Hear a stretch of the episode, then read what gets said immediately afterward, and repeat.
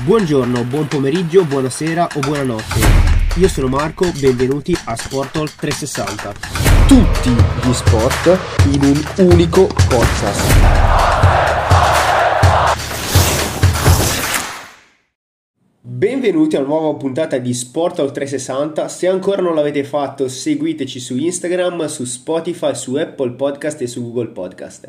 Io sono Marco, benvenuti a una nuova puntata. Oggi nuovo argomento, nuovo ospite. Abbiamo con noi per parlare di stadi italiani e non il giramondo direttamente dalla Lapponia finlandese, Alberto Mangili. Ciao Albi.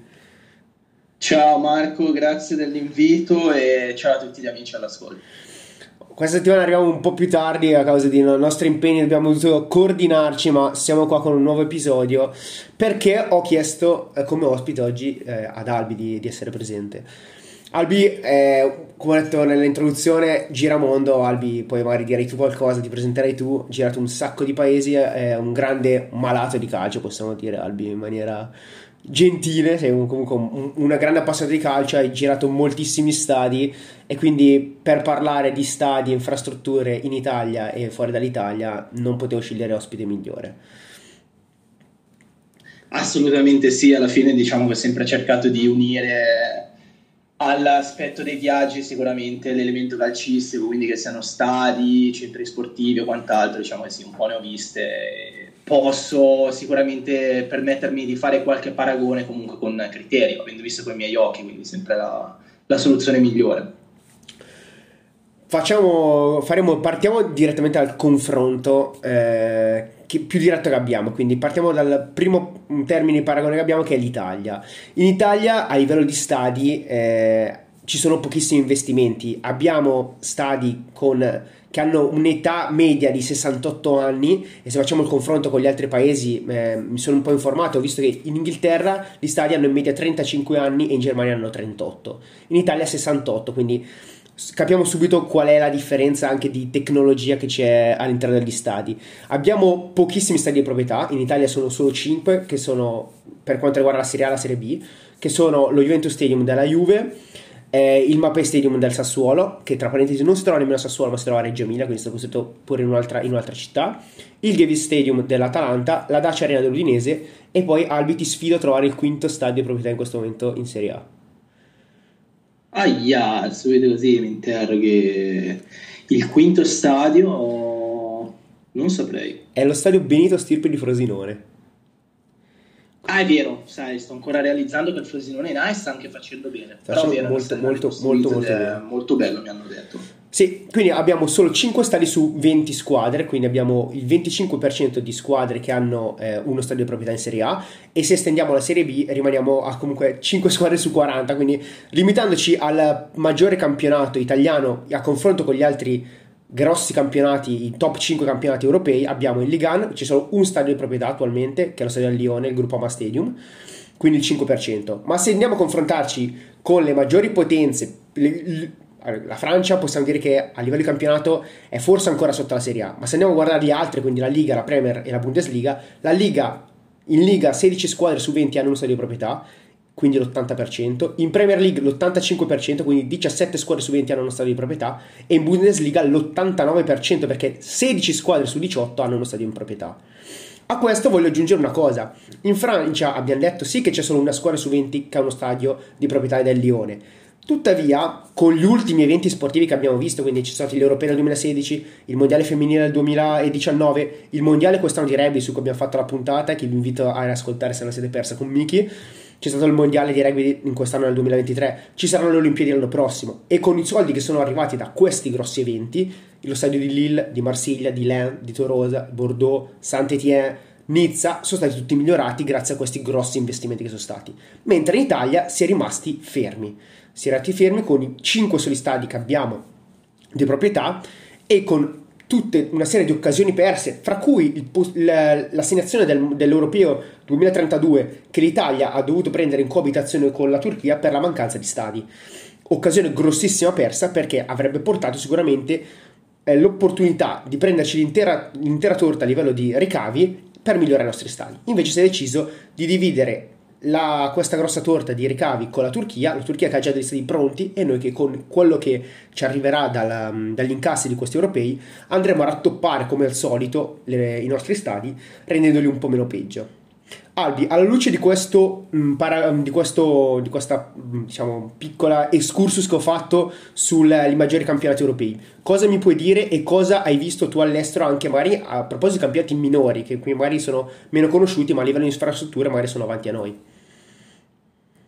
Allora, partendo subito dal, dal, discorso che hai fatto dei 5 stadi di proprietà, fa anche riflettere il fatto che veramente non, non mi venisse in mente di primo acchito il nome del Frosinone, però se ci pensiamo, alla fine abbiamo detto 5 squadre, abbiamo due top, che sono la Juve e l'Atalanta, che ovviamente hanno storie differenti, però vorrei dire, non è anche un caso, sono le uniche due formazioni con uh, la squadra under 23 quindi non lo vedo assolutamente un caso.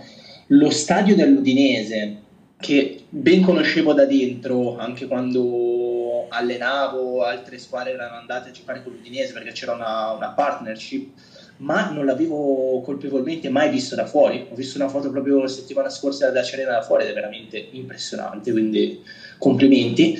Però è una squadra...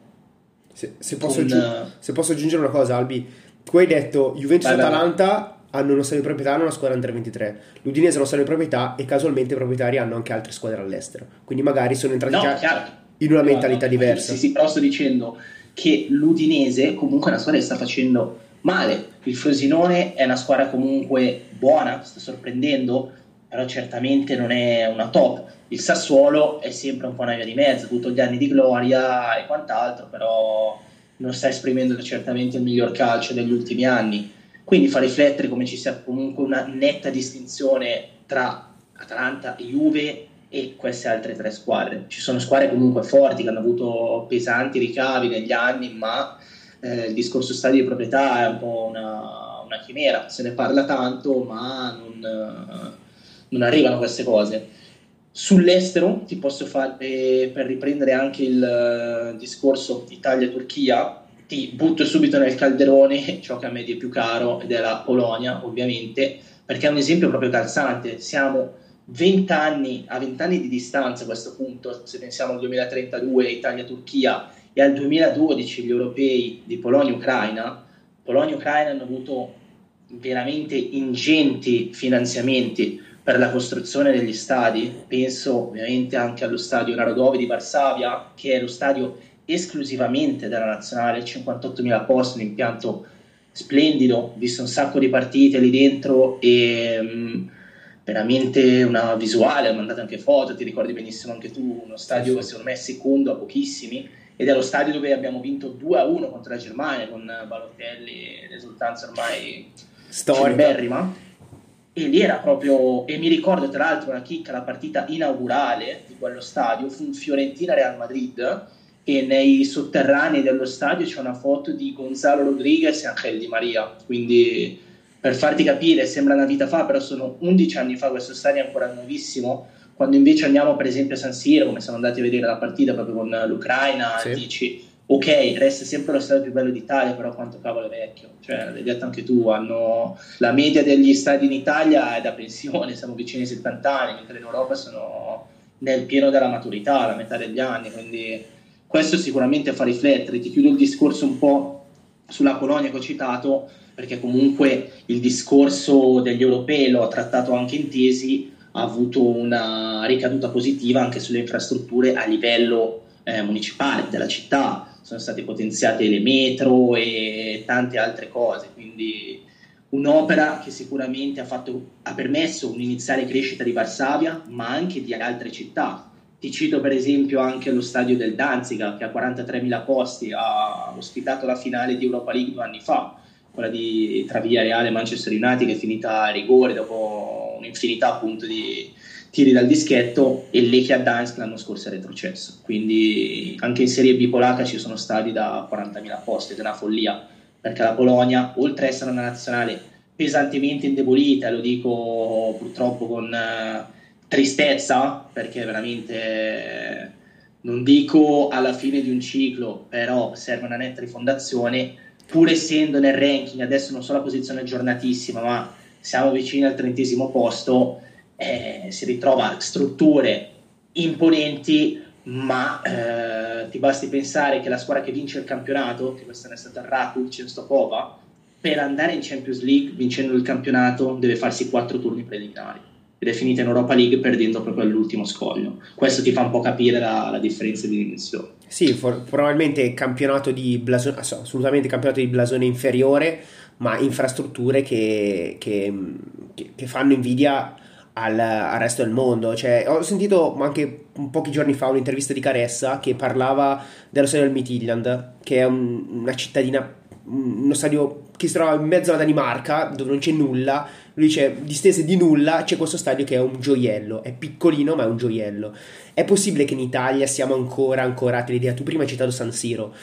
Eh, Caressa in questa intervista diceva è possibile che in Italia gli stadi vengano visti come opere d'arte, non come utilities, quindi mh, mm, posti in cui bisogna andare che vanno utilizzati e che ogni tanto vanno ristrutturati. Perché se noi guardiamo, guardiamo altri stadi come Wembley che è stato battuto, l'hanno rifatto il Camp Nou che adesso stanno rifacendo in parte eh, il Bernabeu che il Real ha giocato per qualche anno fuori, fuori dal Bernabeu per poterlo mettere a posto.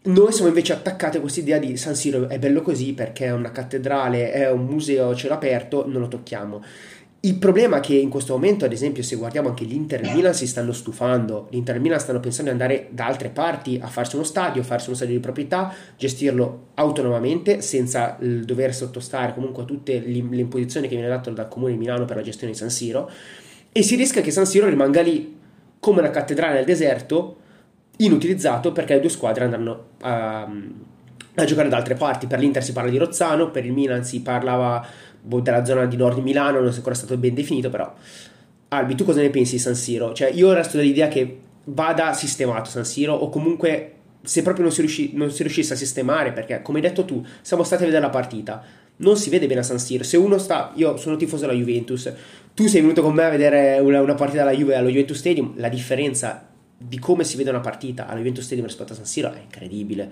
Ma anche io penso anche tutto il contesto. Allo Juventus Stadium i tifosi avversari entrano in una zona a loro dedicata e tu giri intorno allo Juventus Stadium. Non sono mai andato a vedere partite molto pericolose, però non hai mai la sensazione che i tifosi avversari possano essere, magari ci sia questa, mh, questo scontro, questa, questa possibile rischi. A San Siro comunque è tutto molto, molto più aperto, molto, molto, più vecchio come concezione. Siamo fermi alle concezioni degli anni 90, degli anni 90, dell'Italia 90, quando ci sono stati gli ultimi mondiali, quando probabilmente sono stati fatti gli ultimi aggiustamenti. Tu sul caso San Siro cosa ne pensi, Albi? Sicuramente ha un eh, fascino che è innegabile, lo porta ad essere un, un esempio, una pagina di storia dove sono scritte pagine di storia, proprio si respira il calcio alla fine Va anche detto però che come ogni cosa alle volte il, la nostalgia deve lasciare posto al, all'incedere dei, dei, tempi, all'avanzare, al giusto progresso, quindi la bellezza in sé non può essere un, un freno, secondo me, al, al progresso, quindi nel momento in cui tu fai un ragionamento e capisci che serve qualcosa di più funzionale, che ti porta a sviluppo, a quel punto secondo me bisogna anche ragionare a livello di, di business. So che può essere una visione un po', un po cruda, però il confronto in questo caso con, con altri paesi sicuramente va fatto. Io penso che ci siano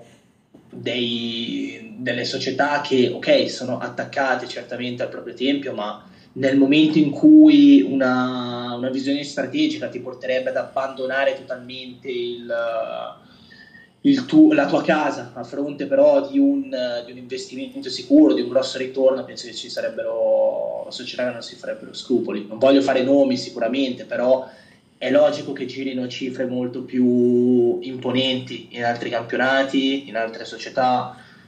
Pertanto io credo che ok essere attaccati alla storia, però bisogna anche guardare avanti. Abbiamo detto San Siro è bello in un certo senso, ma non dico che ti dà l'idea di, di, andare a pezzi, però non è la stessa cosa. Chiaro, lo stadio della Juve è più fresco, gli stadi che ti ho citato anch'io hanno dieci anni, sono un'altra cosa, ci sono stadi rinnovati, stadi in cui ancora stanno lavorando però mi spiace perché San Siro comunque anche nel nostro piccolo l'abbiamo vissuto tanto, sì, immagina sì. chi, chi 40 anni che, che, lo vive magari, però io sono sempre dell'idea, come il discorso erba, naturale, sintetico, che c'è stata un po' di, come dire, eh, ritrosia nel voler fare, nel voler passare per forza al sintetico, però ti dico, ti cito uno stadio, il Piola di Novara, un manto bellissimo, un manto sintetico ovviamente,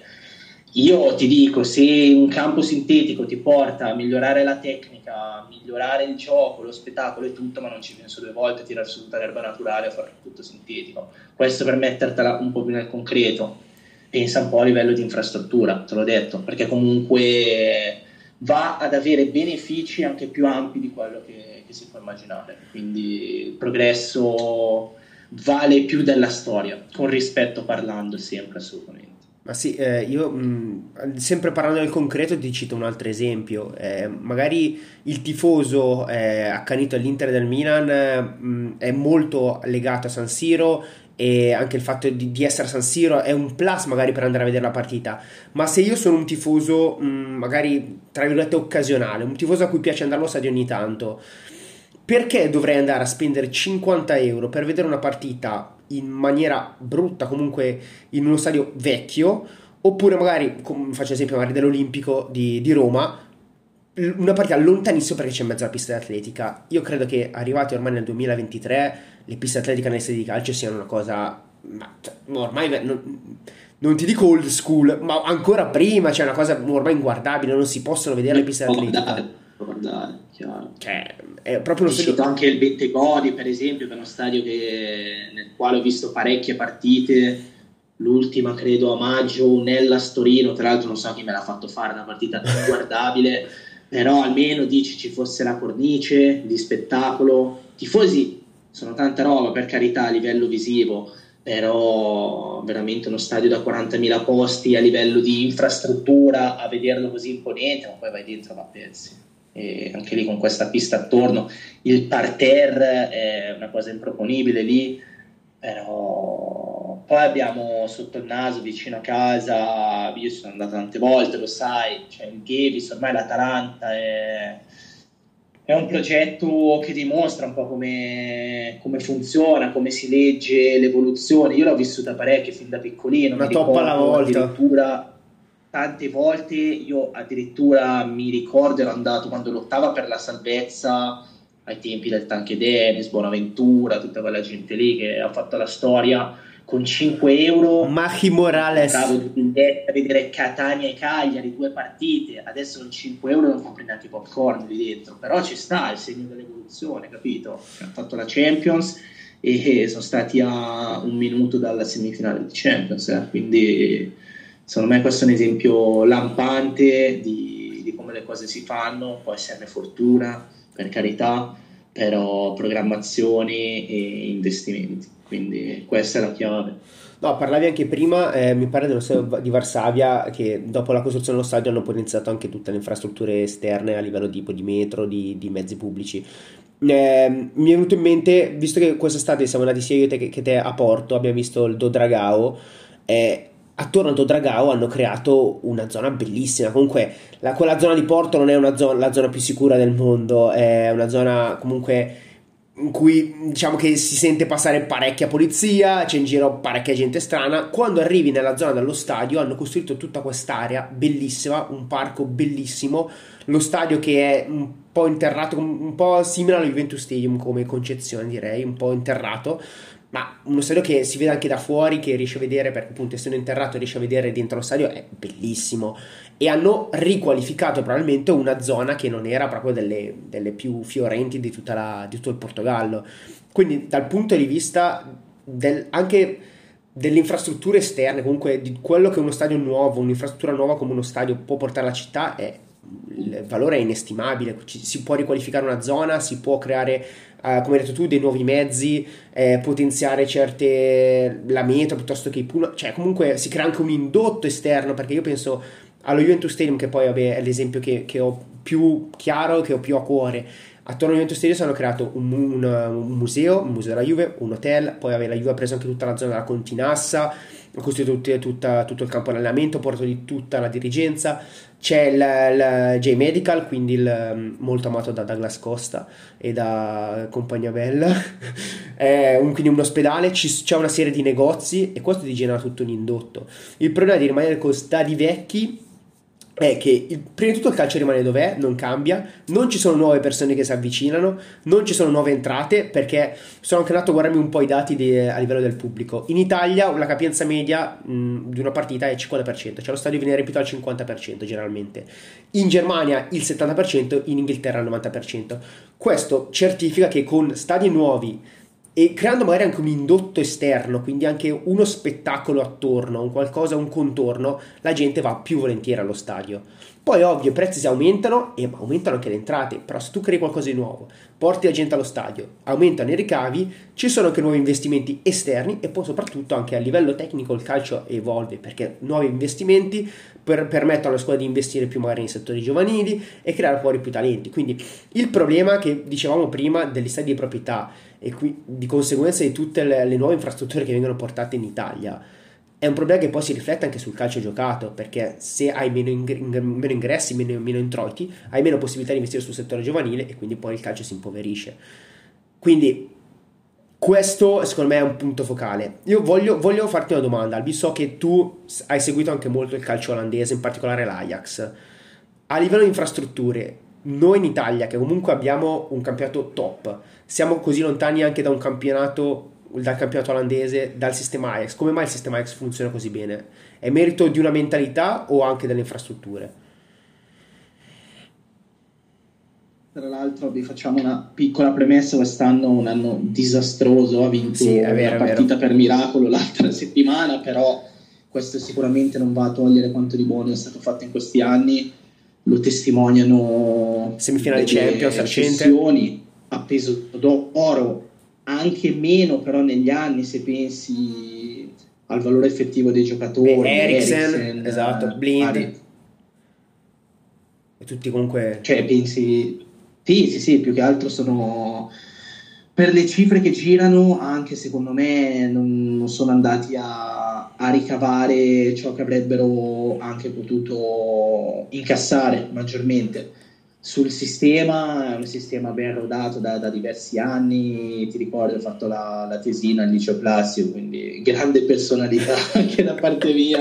Presentarsi tra Tacito, Platone, Socrate con l'Ajax. No, però ci ho collegato Quintiliano, un sacco di cose, veramente, era un lavoro perfetto, davvero. Tra l'altro ho presentato la mattina dopo un matrimonio terminato alle tre di notte, quindi un orale veramente splendido, comunque tornando seri. Il campionato olandese comunque sforna giocatori buoni, come sai che tra l'altro sono vabbè, fan da sempre anche del del mondo belga, anche se è una squadra che poi non è mai riuscita a raccogliere quanto, quanto avrebbe potuto. Sicuramente avere delle, delle strutture ti aiuta, però penso sia un discorso molto molto più ampio. Parlando per quel che ho visto in Italia, anche comunque avendo la fortuna di allenare ragazzini, bambini comunque a un livello alto e potendomi confrontare comunque con società di Serie A, ho giocato con Milan, Inter, Juve e così via. Quello che mi, che mi, ricordo meglio di tutti e credo che abbia vinto anche diversi anni il premio di centro sportivo migliore d'Italia è, magari non lo diresti, però è quello del Novara. È una cosa assurda se ci penso, che è che il Novara ha fatto una, una comparsata in A tra l'altro facendo 6 punti su 6 contro l'Inter che sto guardando mentre, mentre, parlo con te citiamolo perché comunque era, è vero, che era stato esonerato e qua ti cito anche Gasperini Gasperini è stato esonerato. come strano il calcio vedi? Perché questo oh, è stato fatto passare per un asino tra virgolette poi guarda l'Atalanta io te lo ripeto poi chiudo la parentesi Atalanta ti do un 90% dei meriti a Gasperini poi tutto il resto viene attorno e lo sai che comunque umanamente non sono il primo fan, ma a livello tattico, tecnico, professionale non lo metto secondo neanche a Guardiola, cioè, quindi dichiarazione forte. Forti, ma l'Atalanta veramente ha fatto qualcosa di, di incredibile. Riprendendo il Novara, questa è una struttura davvero, davvero incredibile. Uh, Granozzo con Monticello, tra l'altro fuori da Novara, non è Novara città. Campi molto belli, uh, organizzati e comunque Novara in quegli anni ha raccolto. Adesso poi ha avuto anche delle vicissitudini societarie. Col nostro Lecco poi ci perdevamo sempre a, a Novara, purtroppo una, una nostra nemesi, però questo ti fa capire adesso una squadra che comunque naviga nei bassi fondi del, del calcio rispetto a quanto comunque potrebbe meritare anche a livello di storia, ha però in mano un, un gioiellino. E ci sono altre società anche, però se tu vai a pensare l'esempio più lampante a livello, a livello europeo, l'ho visto con i miei occhi tra l'altro quest'estate, è il centro sportivo del Manchester City, una cosa allucinante, ci hanno buttato un sacco di soldi, come, vabbè che lì un difensore di media costa come uno stadio italiano, però, cioè, però comunque non è scontato quando tu hai in mano un, un potenziale così grande investire comunque così tanto nel, nel, centro sportivo, anche il Chelsea, a tante cose. Tottenham. Tottenham ha fatto la storia nuova. L'Ester anche aveva investito parecchio con gli incassi della Premier League vinta. Quindi il Tottenham che l'hai citato tu e ho visto anche il nuovo stadio, anche, anche quello tanta roba. Chiaro L'Arsenal ha uno stadio bello. Un altro discorso. Però pensando a un altro campionato che secondo me è molto organizzato, lo dico da sempre, e che è la Bundes, campionato criminalmente sottovalutato da diversi anni, un po' forse per lo strapotere del Bayern, però si va a vedere che poi basti vedere l'anno scorso per dire come ha vinto il campionato il Bayern sì, esatto. e eh, ti fa capire un po' di cose. Però ti cito il Leverkusen, che è una squadra a cui sono affezionato da anni e quest'anno forse, non dico di più, però con anche un maestro, un panchina, vediamo, sembra avere tutti gli ingredienti necessari. Ho visto sei anni fa il centro sportivo del Leverkusen, anche lì una cittadina orribile, chiedo scusa agli abitanti di Leverkusen, ma veramente una delle città più brutte che ho visto in vita mia però un ottimo stadio, dei bellissimi campi di allenamento e strutture che comunque ti, ti agevolano. Poi i fenomeni nascono anche sulla terra, nelle favela, sull'erbaccia, però è evidente ormai che per come è evoluto il calcio e tutto quanto, una bella palla a terra che gira bene ti porta a crescere inevitabilmente. No, faccio, faccio un esempio, eh, il modello Red Bull quanti talenti sta venendo fuori dal Salisburgo, in questo momento sta giocando tra l'altro con l'Inter. Non so cosa stia facendo, no, però comunque parliamo del Salisburgo, comunque del modello Red Bull Lipsia, quanti talenti stanno tirando fuori con un modello basato sulle infrastrutture. Lì non c'è nessun tipo di storia. Il Salisburgo era una squadra, una buona squadra austriaca, ma in Austria non c'è questa grande cultura del calcio, eppure da lì è venuto fuori Erling Haaland, che probabilmente in questo momento è uno dei giocatori, dei top 3 giocatori al mondo.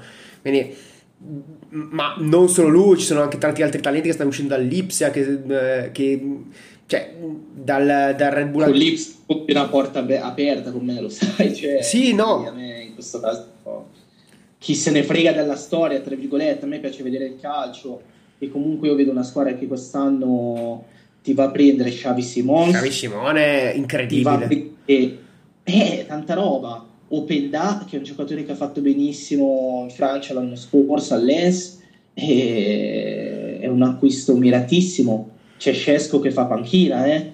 che è un giocatore clamoroso. Sì, ma anche l'acquisto di. Quando hanno acquistato Dani Olmo, che sembrava un acquisto così. Eh, invece. Certo, perché...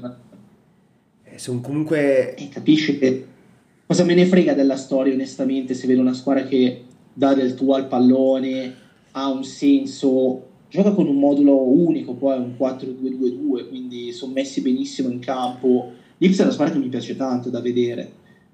C'era un certo anche in Kunku su cui abbiamo discusso spesso. Esatto. E... No, ma io sempre, sempre, esatto. sempre d'accordo con te no, sul valore di Nkunku. No, no, lo so, siamo d'accordissimo sulle cose. Qualcun altro è meno d'accordo. Qualcun altro che ascolterà questo podcast, che è già stato ospite, ascolterà e questo capirà. Più volte forse anche, no? Sì, più volte, più volte. Sì, però eh, il fatto delle infrastrutture quindi... Sì, adesso... no, l'Ipsia è una grande squadra. No, eh, comunque... E il modello, il modello, il modello. Il modello, come hai detto tu, anche avere una delle squadre satellite. Prima hai citato l'Udinese, che comunque col discorso Watford e Granado, che non ha mai tirato fuori il fenomeno vero. Beh, beh però, però, quanti giocatori? sono girati di giocatori buoni. Dai. Sanchez, Asamoah, Andanovic, eh. cioè comunque parliamo Benatia eh, altri meno for- come Isla magari meno fortunato adesso sta uscendo Samarzic che è un buon giocatore Pereira comunque di giocatori adesso sicuramente poi qualcuno l'ho dimenticato però giocatori buoni se non ottimi ne sono usciti tanti dal, dall'Udinese quindi anche lì probabilmente il modello societario comunque con questa idea di puntare sulle infrastrutture su anche magari un'idea di scouting un po' diversa può portare poi perché come hai detto tu l'esempio della, della Juventus la Juventus adesso sarà magari che il fatto anche di avere tutte le infrastrutture lì, di vedere tutte le squadre allenarsi insieme, hai migliorato anche magari il livello di scouting, hai migliorato il primo livello delle tue giovanili, hai reso più appetibili le tue giovanili, il livello di scouting magari non, magari non si alzano troppo, però rendendo più appetibili le tue giovanili ti trovi adesso gli Usen, gli Ildiz, tutti giocatori, Miretti, eh, i vari Sulle che adesso è andato in prestito, Barrenecea, eh, Ilin Junior, comunque sono tutti giocatori che stanno uscendo dalle giovanili, giovanili che hai costruito grazie ai tuoi investimenti che hai fatto a livello di under 23, a livello di infrastrutture, a livello di scouting, quindi io credo che per il calcio italiano sia veramente importante che si riparta un attimo da queste, da queste infrastrutture. E il, secondo me questo fatto delle infrastrutture è legato molto anche dal numero di giovani che giocano in determinate nazioni perché in, in Italia giocano veramente la Juve adesso ho fatto l'esempio cioè in questo momento per necessità probabilmente più che per decisione la Juve sta facendo giocare tanti giovani. Ma se guardiamo all'estero Musiala gioca ormai da dieci anni e in Italia si consigliamo Musiala Musiala figlio di Dechi come fece il Gran Antonio. Consigliamo. Però stiamo parlando di un giocatore che eh, gioca da 10 anni ed è il 2003, se non sbaglio. In Italia sì, 2003 sì, Miretti sì. e Miretti si dice è giovane, sì ok, ma Miretti gioca da, due, da, un anno e mezzo e si dice sempre sì, va bene, ma è giovane. Musiala gioca come un veterano. Guarda, per, uh, so che magari un esempio non, uh, non proprio calzantissimo, però ti dico, ho visto nel mio globetrotterismo campionati veramente assurdi come il campionato lettone per dire che ovviamente non calcoliamo neanche il livello però in prima squadra comunque giocavano anche ragazzini che non arrivavano a 15 anni. Alziamo un po' il livello il campionato polacco ci sono dei 2007 comunque. Ora ovviamente non possiamo paragonare Serie A e campionato polacco però come hai detto tu un 2003 che potenzialmente in questi campionati momenti giocava quando aveva 10 anni, non ti so dire, ovvio che è un discorso che comunque non, non può essere fatto su un uh, paragone proporzionato e proporzionale, però è ovvio che l'Italia sul discorso giovani, sul coraggio di lanciare i giovani, anche Tell, sempre stando sul pari, una squadra ah, forte, sì. tu hai preso Kane a peso d'oro c'è questo ragazzo qua del 2005 che segna ogni partita, anzi ogni partita, ogni spezzone di partita. E quanti giocatori giovani e forti ci sono, quindi 2004, 2005, anche ormai 2006. Ti cito una cosa, questa è proprio... Non ne abbiamo parlato di questa cosa, o non mi ricordo se l'avevo scritto vabbè, sul nostro gruppo l'altro giorno guardando, mi sembra proprio Atalanta-Genoa, o comunque vabbè il Genoa, è entrato in campo verso, verso la fine, sei Buffini, un ragazzino del 2006, io contro questo ragazzino ah, sì, giocato con i bambini nel 2017, ho una foto con questo ragazzino, me lo ricordo, era fortissimo, una tecnica impressionante. E io ti giuro mi sono sentito stranissimo, a vedere sei anni di distanza un ragazzino contro cui ho giocato che dava già due spanne, sia di fisico ma soprattutto di intelligenza tattica. Ai miei comunque ottimi ragazzini perché comunque come ho detto prima ho avuto la fortuna di allenare tantissimi bravi, bravi calciatori che sono anche ormai a, alcuni a, a, livelli, a, livelli, affermati. C'è chi gioca in Serie D chi gioca in, anche in primavera di, di Serie A. Però cavolo vedere questo ragazzino entrare in Serie A porca miseria, ti fa capire quanto la strada è lunga, quanto bisogna comunque combattere, ma alla fine vedere anche il, il coraggio di lanciare questi giovani. E ti nomino per finire il discorso Mihailovic, giudicare compianto Mialovic che ha avuto il coraggio di lanciare un Donnarumma che è sempre un giocatore criticatissimo, ma non ci ricordiamo mai, è facile criticarlo, è facile fischiarlo, comunque fa la papera ogni tanto per carità di Dio, ma io l'ho visto, ho visto l'esordio di Donnarumma, non mi ricordo, credo l'esordio sì, contro, contro il Torino, 3-2 che parò un rigore a Belotti al all'ultimo minuto. Non, non, sono sicuro che fosse l'esordio, però no, era, era, la, prima, la prima di campionato l'anno dopo. Fosse l'esordio. Però era la prima di campionato, tripletta di Bacca forse. Sì, una pre- lui parla del gol 96esimo. 5 Milan Torino a San Siro, quindi faccio un po' di confusione. Però anche Mialovic al Bologna aveva lanciato eh, dei 2005, 2004, cioè quindi coraggio, coraggio nel, nel, far giocare i giovani, un coraggio che spesso manca. E adesso sto vedendo, qua non so se sarai d'accordo con me, però per dire eh, una squadra come la Juventus i vari Ildiz, Uisen e compagnia varia l'ho vista un po' più una, come una necessità sì, sì, sì, ma... che una scelta mirata. Io l'ho, l'ho, l'ho, letto anche prima, la Juve in questo momento sta facendo di necessità virtù, hai questi buoni giocatori giovani che li stai mettendo dentro perché hai necessità, ma se in questo momento la Juve fosse ancora quella dei nove scudetti di fila o la prima Juve d'Alleri, quella con Cristiano, i Douglas Costa, di Bala, questi giocatori non avrebbero mai visto il campo secondo me perché quanti, quanti, giocatori giovani della Juve sono stati bruciati da, da, dai, dai super campioni quindi in questo momento la Juve ha la, la sfortuna barra fortuna di poter far giocare i giovani.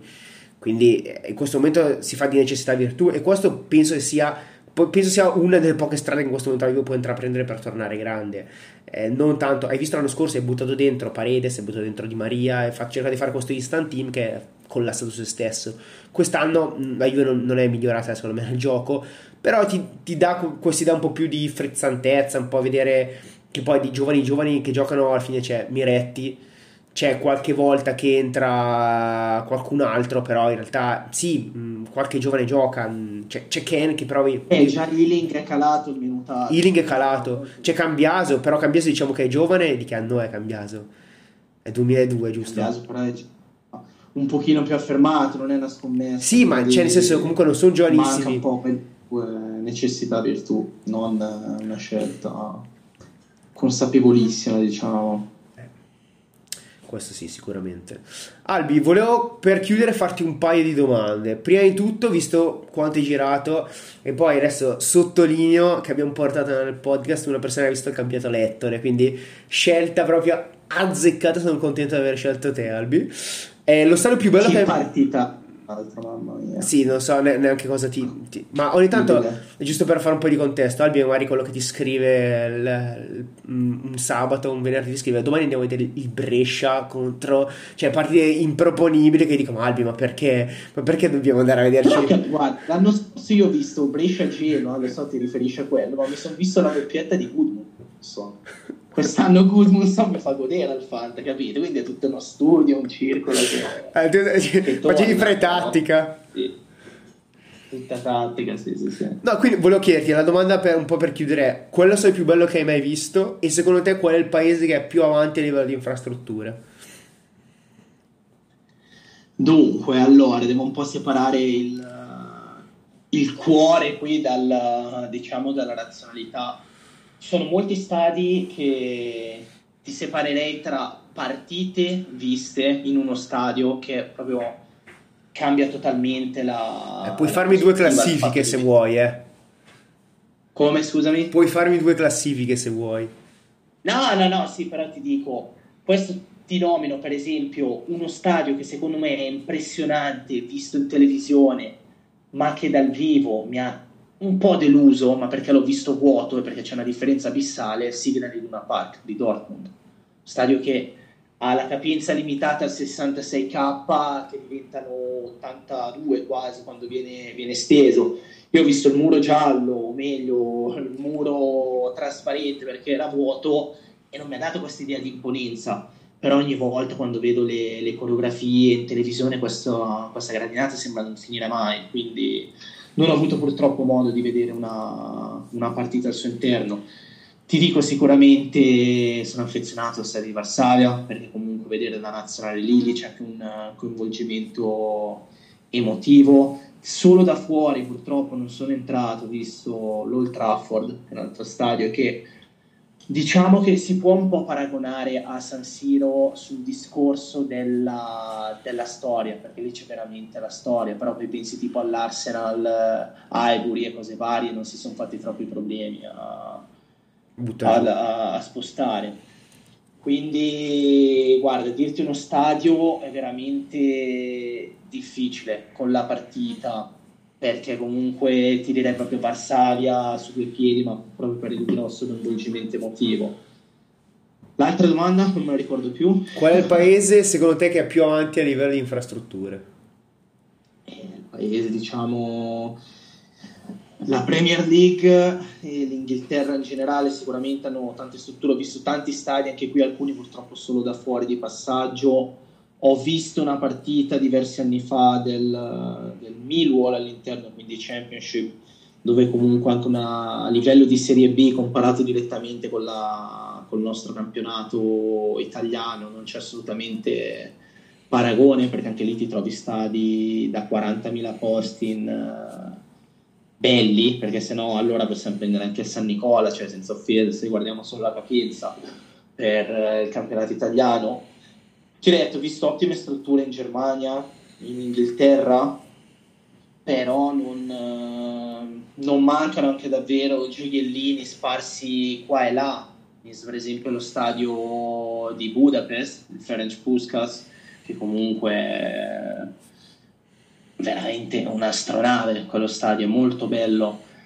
Ma ci sono tante altre cose, per esempio quando avevo fatto una, una cosa con l'università, con, con, la Russia, mi avevano mandato delle, dei video da, da, una partita di calcio nel campionato lì e anche lì c'erano stati incredibili. Ne abbiamo nominati alcuni, però ti direi veramente che purtroppo come in tante altre cose sembra la risposta più facile, ma c'è un abisso con, con, l'Inghilterra su tutto, perché anche in Spagna secondo me, a parte qualche eccezione, però anche lì c'è un po' di vecchiume, diciamo, quindi Inghilterra un gradino sotto Germania, dove vengono in mente squadre mediocri, per non dire peggio, come Colonia, Fortuna Düsseldorf, che comunque si ritrovano degli stati incredibili. Ma anche Friburgo nuovo quindi... recentemente l'ha fatto, mica. Sì, sì, sì, quindi lo stesso Offenheim comunque per riprendere il discorso di stadi nel nulla o di città proprio nel nulla, quindi purtroppo un po' per tirare le somme di, di tutto il discorso sicuramente in, in Italia servono investimenti seri, non solo chiacchiere, perché poi i discorsi sono molto più ampi, vanno a toccare molte più cose, però diciamo che iniziare comunque a mettere nel concreto un po' la possibilità di esprimersi poi porterebbe anche a un ragionamento diverso un po' su come funziona il settore giovanile, sul chiedersi il perché due anni, due anni o meglio, due, due edizioni che non andiamo ai mondiali, rischiamo anche qua di non andare agli europei, non diamolo per scontato, quindi ci sono tante domande da porsi, però iniziare sicuramente a mettere in condizione di esprimersi meglio potrebbe poi portare a forse sviluppare altri ragionamenti, capirla finalmente, però purtroppo dalle parole ai fatti ne passa sempre molto. Esatto, tu hai detto servono investimenti, non servono parole, ma noi non abbiamo gli investimenti, quindi facciamo le parole. Intesi come sport al 360 finché non avremo una sponsorizzazione che ci permetterà di investire. No, ultima domanda bonus, Albi. Visto che sei tifosa fiorentina, Vai il Viola Park che è stato inaugurato ormai un, un mesetto fa, eh. un bel progettino. Mm, c'è anche l'idea di rifare lo stadio a Firenze o solo, solo Viola Park? Allora, io sono, ti dico, alla Fiorentina, allo stadio, stato, ho visto una sola partita della Fiorentina Firenze, era la Champions League, addirittura ero piccolino, andavo lì alla scuola media, ho visto Fiorentina Debrecen 5 a 2, eh, ed è un ricordo comunque dello stadio di Firenze già non, non particolarmente di uno stadio fresco. E parliamo di più di dieci anni fa, 13, era 2010 o 2009 addirittura, non mi ricordo, mamma mia quanto tempo. E eh, vederla adesso onestamente, ecco, un'altra cosa che secondo me è fondamentale, tu hai parlato di, abbiamo parlato del Dragao, io ho pagato 34 euro per vedere una partita lì dentro ed ero contento, quando ne pago 20 per vedere una partita al Bentegodi, insomma, cioè ne passa. Lo stesso discorso vale comunque anche per la, per la televisione. Non è che mi piace tantissimo onestamente vedere le partite della Fiorentina, non, non, non, mi fa, non mi fa impazzire. Quello fa anche la differenza. Chiedi le partite di Premier League o di Bundesliga con lo stadio del Francoforte anche che non ho nominato, comunque una squadra che vinto l'Europa League quello fa la differenza anche perché comunque è uno parliamo di uno show, di uno sport ma che ormai è sempre più business e quant'altro dico che dobbiamo pensare a livello americano dove abbiamo impianti allucinanti e lì è solo più cornice quasi che lo show stesso. Però il fatto di vedere una partita comunque in un se la cornice, cornice brutta. che attira fa, fa il suo cavolo cioè quindi Fiorentina non lo so quali sono le, le idee, sto vedendo adesso ti rinomino l'Atalanta, stanno tirando su un bel gioiellino, la Fiorentina sicuramente anni che si parla di queste cose, ma al contempo secondo me servirebbe anche una marcia in più in, uh, in campo, perché va bene i progetti e tutto, ma alla fine quello che ti traina sempre è il, uh, la prima squadra, veramente perché comunque sei sempre lì nella, nella mediocrità, non fai mai il passettino in più ed è lo stesso discorso che vale per tante altre squadre. La più incredibile secondo me a livello sia di disponibilità per quello che ha di strutture, soldi e tutto, Tottenham. Nel momento in cui il Tottenham riuscirà a concretizzare qualcosa, allora dici sì, sei una big. Quindi è il discorso un po' che riassume tutto. Le strutture sono un primo passo poi ti serve la mentalità, il risultato e il progetto e quant'altro, però inizia a metterti nelle condizioni di poter lavorare bene e sicuramente più probabilità di riuscire. Albi, ti ringrazio tantissimo per eh, questo, questa puntata, ti ringrazio di essere stato il mio ospite. Torneremo sicuramente a fare una puntata pare, in cui parleremo, abbiamo parlato delle infrastrutture, parleremo del lato tecnico dello sport giovanile, del calcio giovanile. Sicuramente quindi potrai tornare ospite per questa puntata in cui nello specifico o per un'altra puntata sicuramente credo che tornerai ospite quando tornerai in Italia. Ti ringrazio quindi per essere stato con noi ti chiudo anch'io con una pillola bonus la finestra del mio appartamento a Rovaniemi dà direttamente sullo stadio dei Robs che è una squadraccia comunque, però tipo due settimane fa mi sembra hanno vinto lo, lo spareggio per la salvezza, per restare nella categoria ovviamente non giocano perché ci sono giù due metri di neve e ci sarà ghiaccio per tutto inverno, però ovviamente diciamo che ovunque vado però il calcio è, è sempre con me. E colgo anche l'occasione per uh, annunciare sul podcast che sei primo in classifica al Fantacalcio, quindi puoi vantarti anche di questa cosa. Ti lascio l'ultimo spazio per. Punti persi solo contro un algoritmo. Esatto. Quindi, dopo questa flexata che ti ho autofatto, che ho fatto Grazie. gratis per te, Grazie. ti ringrazio. Grazie Albi per essere stato con noi. Grazie Marco, grazie agli amici all'ascolto. E alla prossima Speriamo puntata. che quanto abbiamo detto veramente si realizzi prima o poi. Grazie Albi, ciao a tutti, ciao ciao.